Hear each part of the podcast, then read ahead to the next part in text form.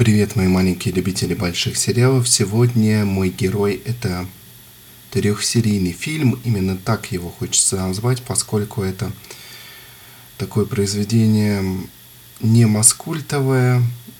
Это сериал, трехсерийный фильм, который меня поразил. Мне э, понравился, скажем, предыдущий э, сериал, о котором я рассказывал – московский нуар. Действительно, это было неожиданное для меня такое впечатление открытие. Но там все-таки другие задачи ставились.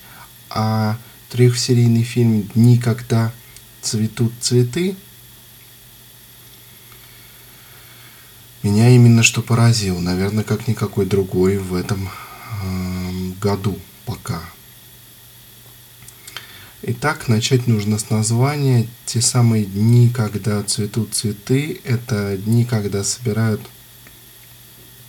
на лето обычно э, в вазе цветы э, в память о ушедших, умерших, опавших. Эм, есть такая традиция. И это отсылка именно к этому – в названии. И кроме того, здесь и в начале, и в конце серии идет отсылка к 10 э, дням трепета. Считается, что э, после Нового года, в первые 10 дней, Бог принимает решение, каким будет год для каждого человека, в зависимости от того, как прошел его предыдущий год. И своими молитвами и покаянием человек может повлиять э, на решение Бога, но э, так как мы ведем речь о северных представлениях, скандинавских и около скандинавских представлениях, то там Бог это не такой милостивый э,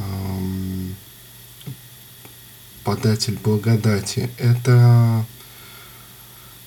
иное представление о Вседержителе, и молитвы могут как помочь, так и нет. Э, основное действие фильма, сериала, как бы этого ни называли, происходит в Швеции, но э, для создания этого сериала объединились Исландия, Дания, прежде всего, э, Швеция и Финляндия. На самом деле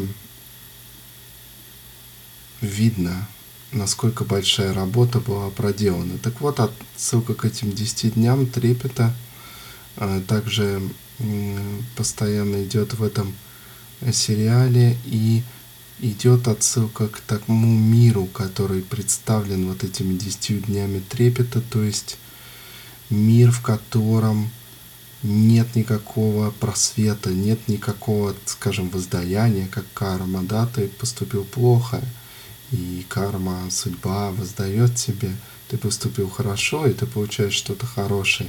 Здесь, в тот момент, когда, казалось бы, ты уже выбрался из этого болота, удавка мира вновь сжимается на твоей шее.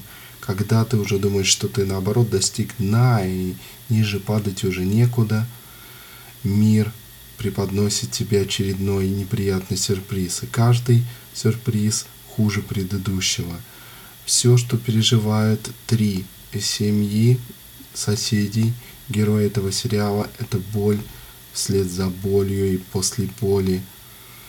Все хуже и хуже. Э, в какое бы время мы ни посмотрели, в 70-е ли годы, в наши ли дни, ничего хорошего здесь практически не происходит. Каждый из героев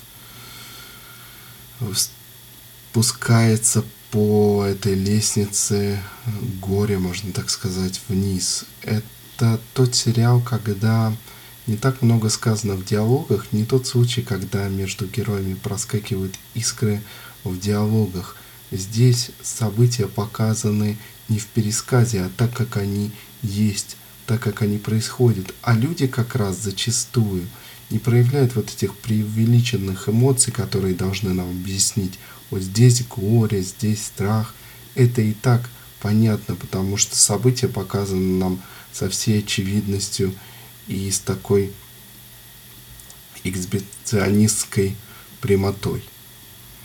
А люди как раз противовес этому заняты какими-то совершенно неуместными, совершенно неприличествующими моменту, совершенно неприличествующими моменту делами, совершенно какими-то неподходящими ни ко времени, ни к месту вещами.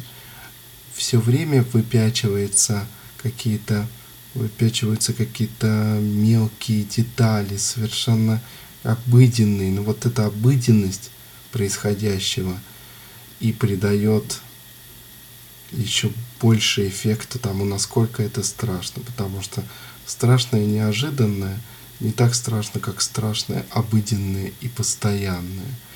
И какие-то совершенно вот эти незначимые детали, когда они постоянно смотрят чемпионаты по слалому, Э, ну, по горным лыжам, да, э, совершенно драматические какие-то вещи происходят, но нам выпячивают режиссеры специально все время вот этот слалом, вот эти вот как бы незначимые цветастые моменты, на фоне которых э, вся жизнь героев и проступает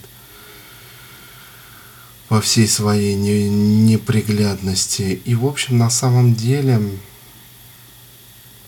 Хорошо, что здесь всего три серии, поскольку каждая серия содержит в себе очень много всего. Это такой наполненный событиями, но не экшеном, если вы понимаете разницу сериал. То есть здесь не то, чтобы кто-то все время куда-то бежит, но в то же время динамика сохраняется. Да, есть вот этот привычный для северных режиссеров темп, но на самом деле нерв повествования не теряется, и каждая серия, повторюсь, содержит в себе очень-очень много всего, и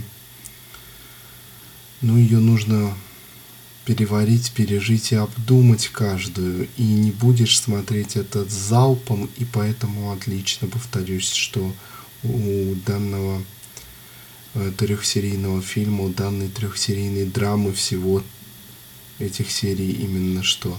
Три. Не просто так, их три, э, три семьи, три ветки повествования, три, в общем, невеселых историй. Это драма с большой буквы. Это ну, не совсем просто смотреть. Это ближе к авторскому кино или к фестивальному кино. Но мне кажется, что именно в России подобный фильм может иметь успех, поскольку он имеет некое родство с э, не маскультовыми, а такими серьезными российскими э, фильмами. Некая притчивость здесь, которая задается вот с помощью 10 дней трепета и некоторые другие детали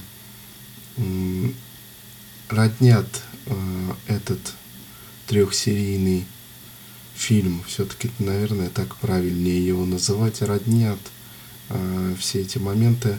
Э, данный фильм «Дни, когда цветут цветы» с лучшими представителями российского авторского кино. Ну, конечно, это вещь насквозь скандинавская, хотя там есть русский след.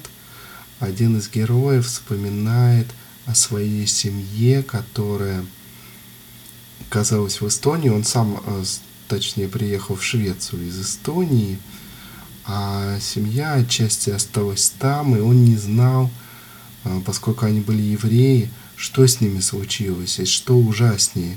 Их уничтожили э, фашисты, ведь Эстония единственная в мире страна, где вообще не осталось евреев во времена гитлеровской гитлеровского правления, скажем так, или оккупации тут, как это называть, смотря. И он не знает, удалось ли выжить той части его семьи, или если они выжили, то что с ними случилось потом, когда пришли э, советские войска? Депортировали ли их? Как он э, сам говорит, э, в те времена большие державы кидали Эстонию туда-сюда. Сначала ее захватил Сталин, затем Гитлер, потом Сталин опять, на всякий случай. И это цитата прямая из монолога героя. Так что есть здесь некоторый русский след, но он, конечно, не главный и не самый важный. Эта штука, конечно, скандинавская, сделана скандинавами.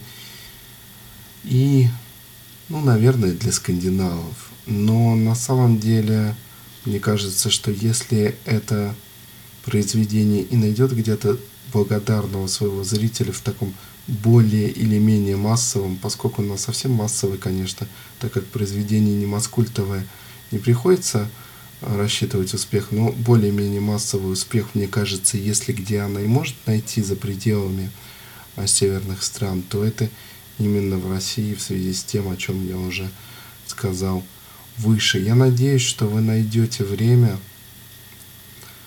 всего три серии, но какие, и посмотрите сериал «Дни, когда цветут цветы»,